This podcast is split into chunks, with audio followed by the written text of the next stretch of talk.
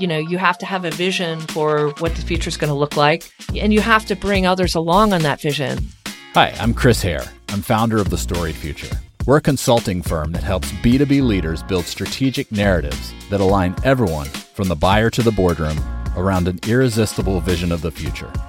I want to invite you to join me for the Storied Future podcast, where I interview C suite leaders, experts, and innovators who have demonstrated that you can create a new narrative and that you can use that narrative to change minds, change behavior, and change the future.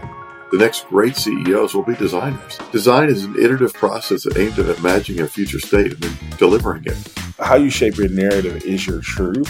And my mom and dad's truth was everything was possible, anything could be accomplished. It's getting product marketing and sales into the same room and doing that hard work around messaging, around the story.